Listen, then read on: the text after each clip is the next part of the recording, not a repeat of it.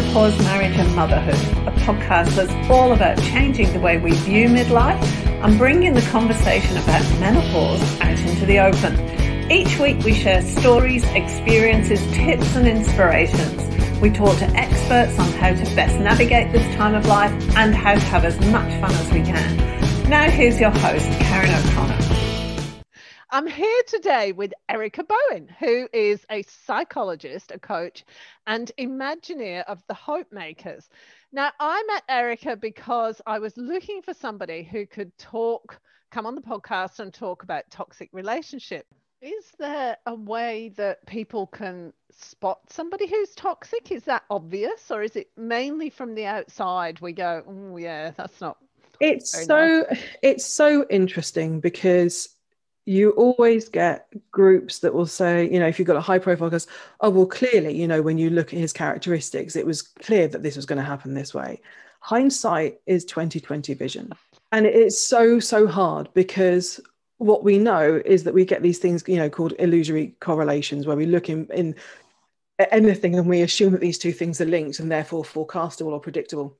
Risk assessment is really hard and it's not an exact science, even when you're using kind of scientifically derived tools, it's not easy and it's not always right.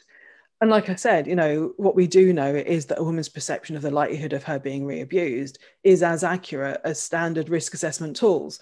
So, you know, the first thing that we could be doing is is speaking with and, and at least believing the women who are saying that they're they're scared, because the likelihood is they are, and with good reason. you know, that's what we know. I think there are characteristics of toxic relationships, and some of those patterns are around people kind of like moving in together really, really quickly. You suddenly go, wow, you've only been together like two weeks and now you're living together. That's really interesting because what's driven that? And sometimes it's completely innocuous. And this is the other thing is that from an outside perspective, you can also over over assume risk where there is none because you're not in the relationship you know and that's that's a, a difficult dynamic but when you look at kind of like characteristics of abusive relationships, sometimes, you know, a pattern is that men tend to be quite a few years older than the women. There is that a, quite an interesting age disparity. Um, but yeah, it's that sense of things moving very, very quickly, you know, moving in together very, very quickly. A man becoming very much part of a woman's life very deeply, very quickly would be something that I would be kind of going, that's okay, that's interesting. What, what is that actually about? Because it's not usually the way relationships work, you know. And it doesn't have, you know, again, it can it can exist and not be abusive either. Um, and I think that's a, you know a real difficult one.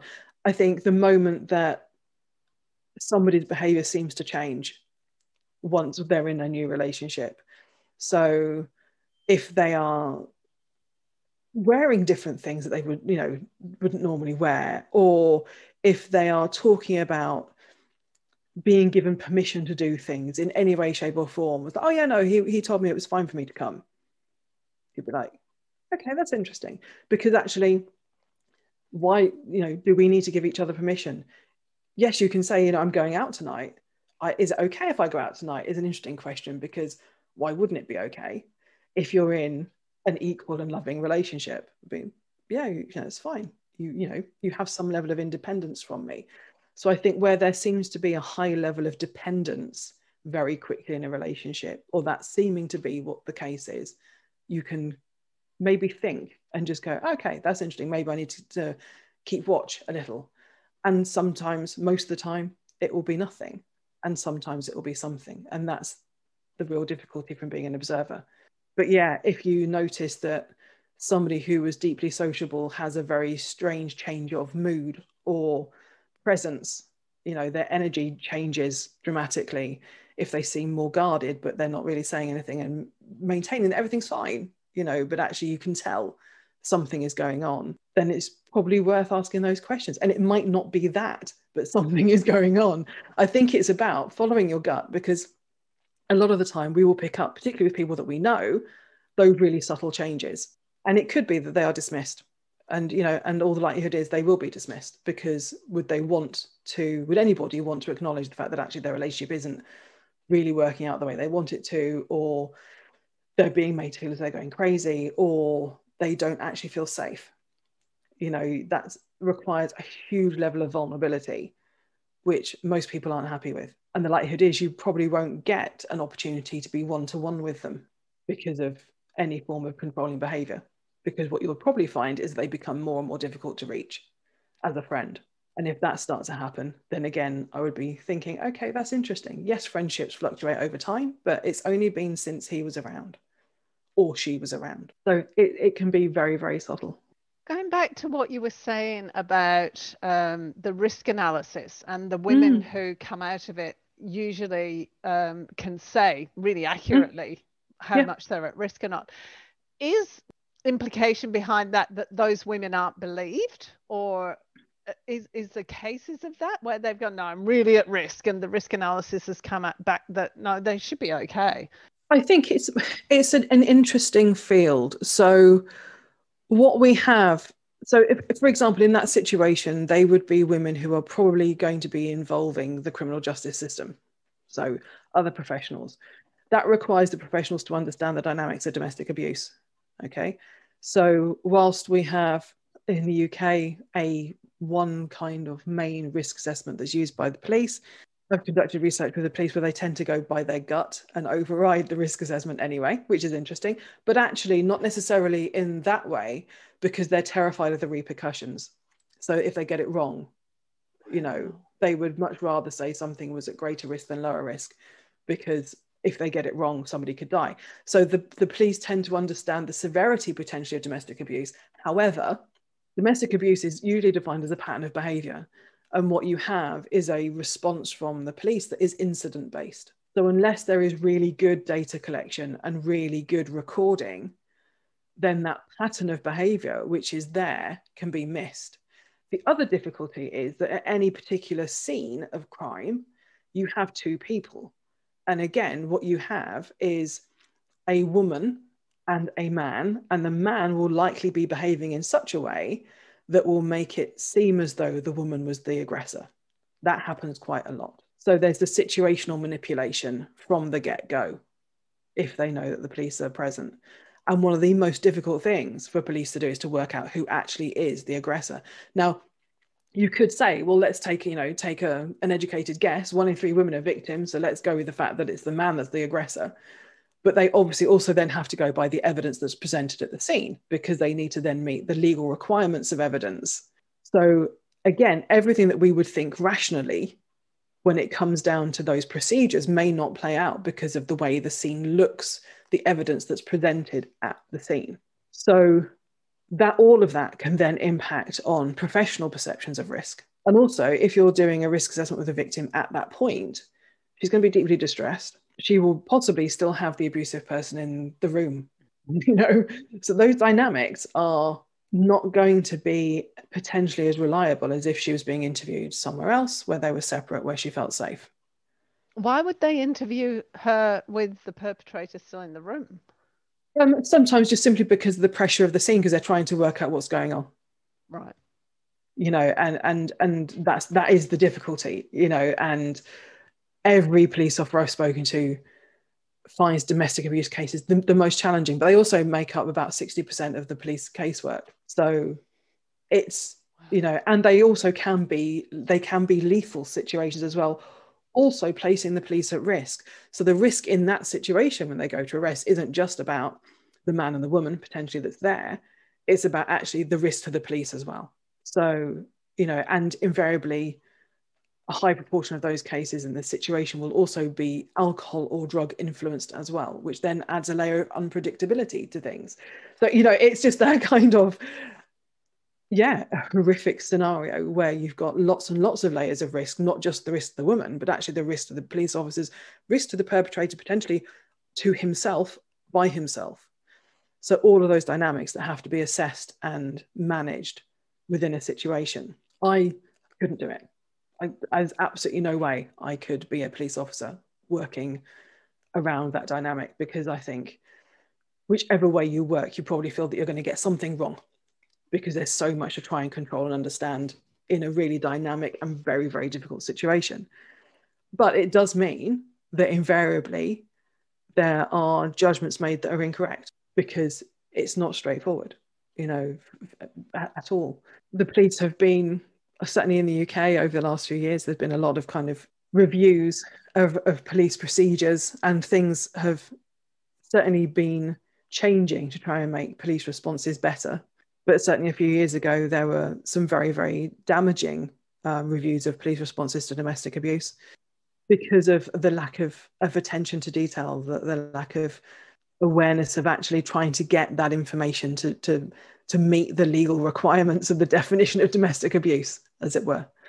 Um, and I think we've still got some way to go on that. But you've also got, you know, some incredible domestic violence spe- uh, specialist officers as well, who do an in- incredible job. So it's yeah, I think it's probably one of the most difficult crimes for police to be involved in because of the nature of the dynamics, the people involved, the fact that actually a lot of the time women will get call the police out not because they want their partner to be arrested, but just because they want it to stop now. They want this thing, this incident, to be stopped. And of course, what you then have is the police response, which is, well, if we're called out, we're here to gather evidence to try and prosecute. But if victims have no other way of trying to control their the person that's controlling them, then that's also not going to work either because their use of the police is not the intended use for the police as it were. You know that's not the role that they want the police to act in. And we don't have an intermediary. We don't have any other kind of agency that can kind of come out in that role. So you then have again a, a quite a big disjoint between what victims potentially want from a, from a, from an incident as an outcome and what the police are expected to do as an outcome of an incident and again that can lead to certainly variations in reporting and expectations and and all other sorts of things about people's perceptions of the policing of domestic abuse as well. Because it's not necessarily working in the same way that it would for any other form of crime. I hadn't even considered that that the police are law enforcers and it's the Yes. only way to stop this but they go in with a mandate to mm-hmm. enforce the law. Yes and it's and yet most of the time it might not be a law enforcement issue as such Yep. Absolutely, absolutely. We know that the, the, rates of prosecution for domestic violence are very small. Um, you know, even smaller for rape. But for domestic abuse, I think you know the dynamics around the policing of it are very, very different for exactly that reason. Because women are trying to gain power in a situation and an incident at that moment where they feel most at, at risk not using it because they want their partner to be prosecuted or go to prison. Because again, all of the other stuff, because they're dependent on their partner in some way. They have kids. They don't want to disrupt the family. You know, we still we have layers of moral reasoning that are still there within all of this. You know, people still want to have a family. They still want to have a family life. They still want to have a semblance of a united family even within the context of abuse. And all of this can still play into decisions of whether or not they're going to prosecute, whether or not they want to take it forward. But again, from an outsider's perspective, would go, for God's sake, you called the police, just get him taken away. You know, why, why, why on earth would you want him back in your family home? It's like because it's it's the dynamic of family, which you know is so very different to any other social configuration we have, you know, as as a species. It really is, you know. So yeah i keep i keep saying it it's it's very complicated it really is you know there are so many layers to it and so many reasons why people will or will not stay in an abusive relationship but it's it's easy to understand why we all as outsiders get frustrated by it but that's simply because we're just not in it you know and the best thing we can do is to keep watch you know because even if there is a period where any wrongdoing is denied or you know it's everything's fine everything's fine everything's fine you can see as a friend something's not fine then the worst thing we can do as a friend is to then start believing that everything's fine and go okay i can see that it's not fine but you say it's fine that's all you know and kind of distance ourselves because actually what we need to do is to be there should we need should we be needed and to be there and go okay yeah i'm here. I you know and if you need me to help i can help without your friend associate feeling they're also going to be judged by you because of the way things have gone for them you know so it's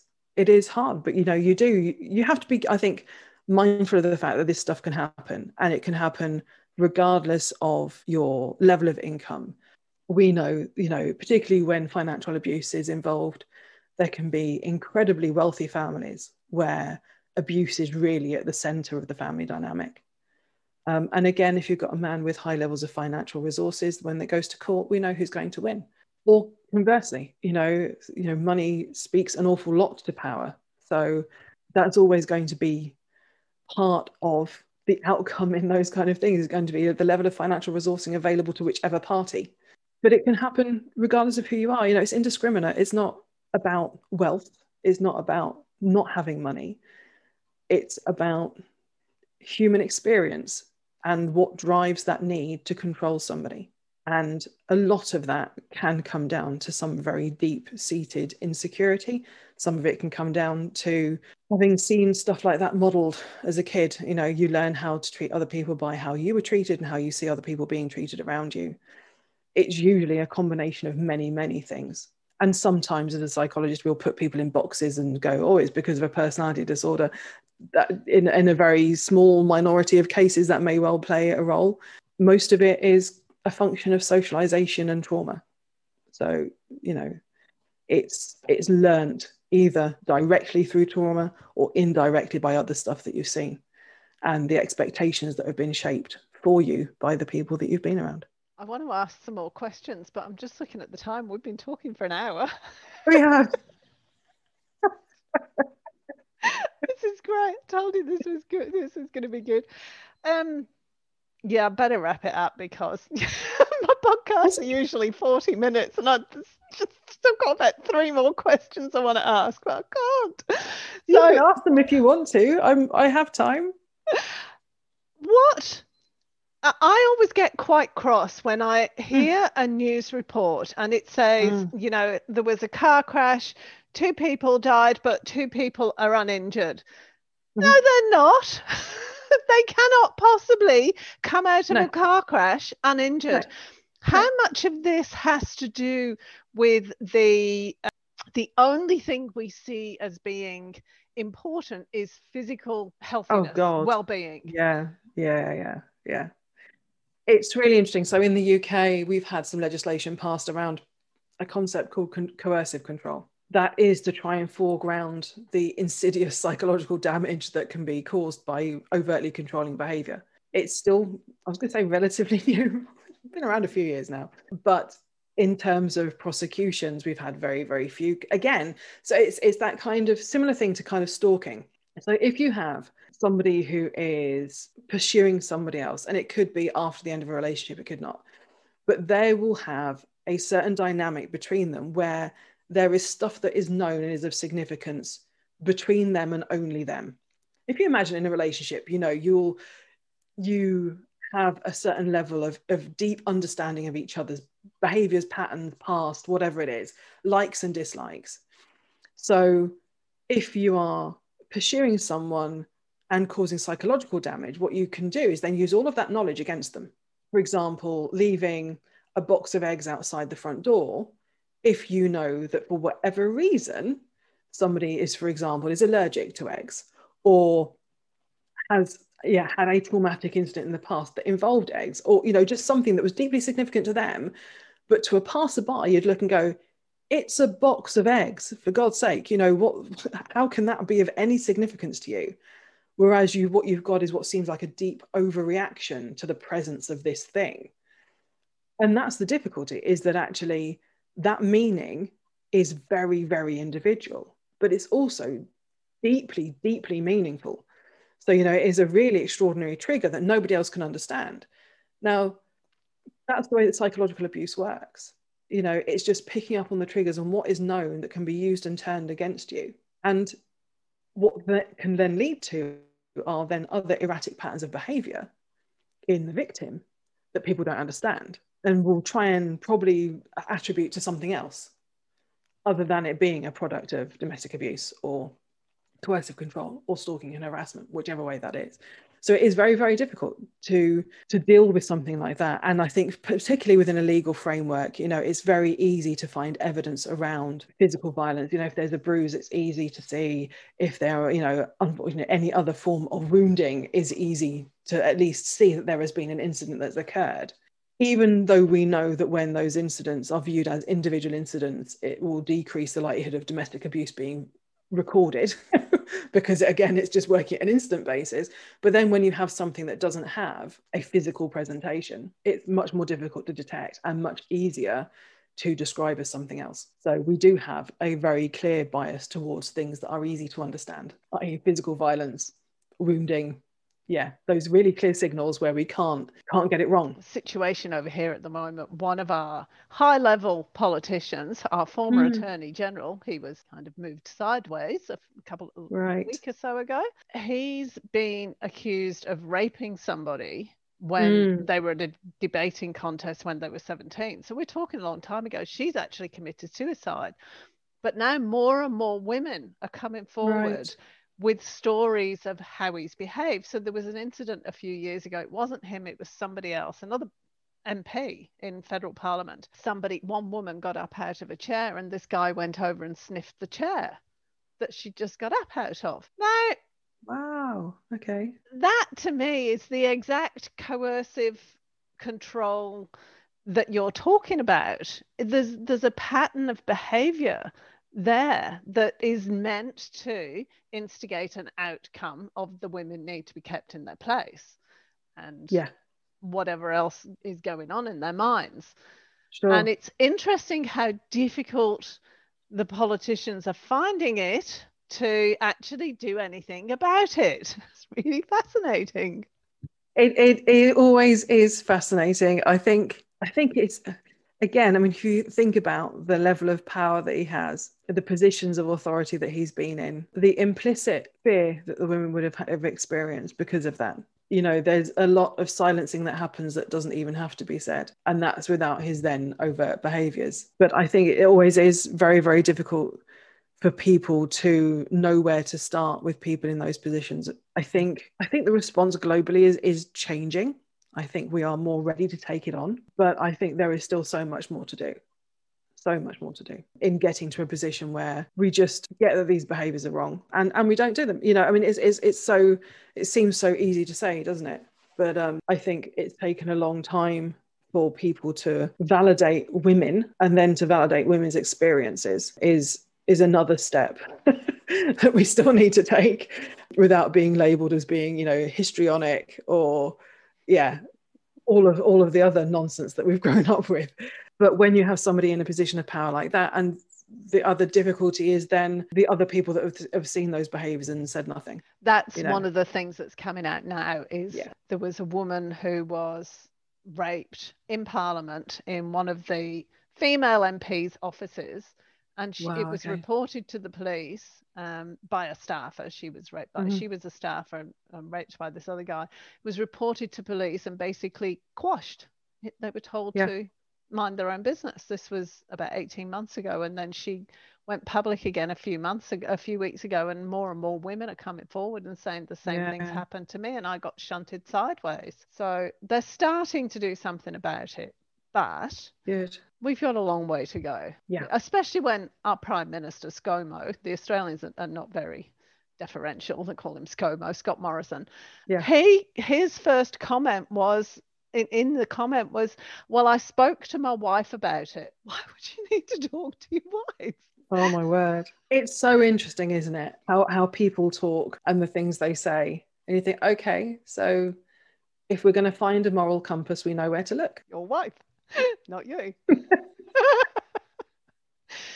know, it's it's it is so interesting, isn't it? And I think, and I think this is again, it, it becomes part of the challenge is that the language that we use is, can be so dismissive, and that's fundamentally how we communicate. So if we get our language wrong, then actually what that does is also silence other people because that comment does not invite people to come forward. It does not enable them to think, oh, that's fine. If I've got an issue, I can come forward and I'll be believed. Because actually, he felt the need to defer to his wife. So that means that inside himself is what? It's a question, you know, and but it's all of that signaling. And I think that's why again it's so so difficult that it's not just a kind of an individual thing, it's not just a family thing.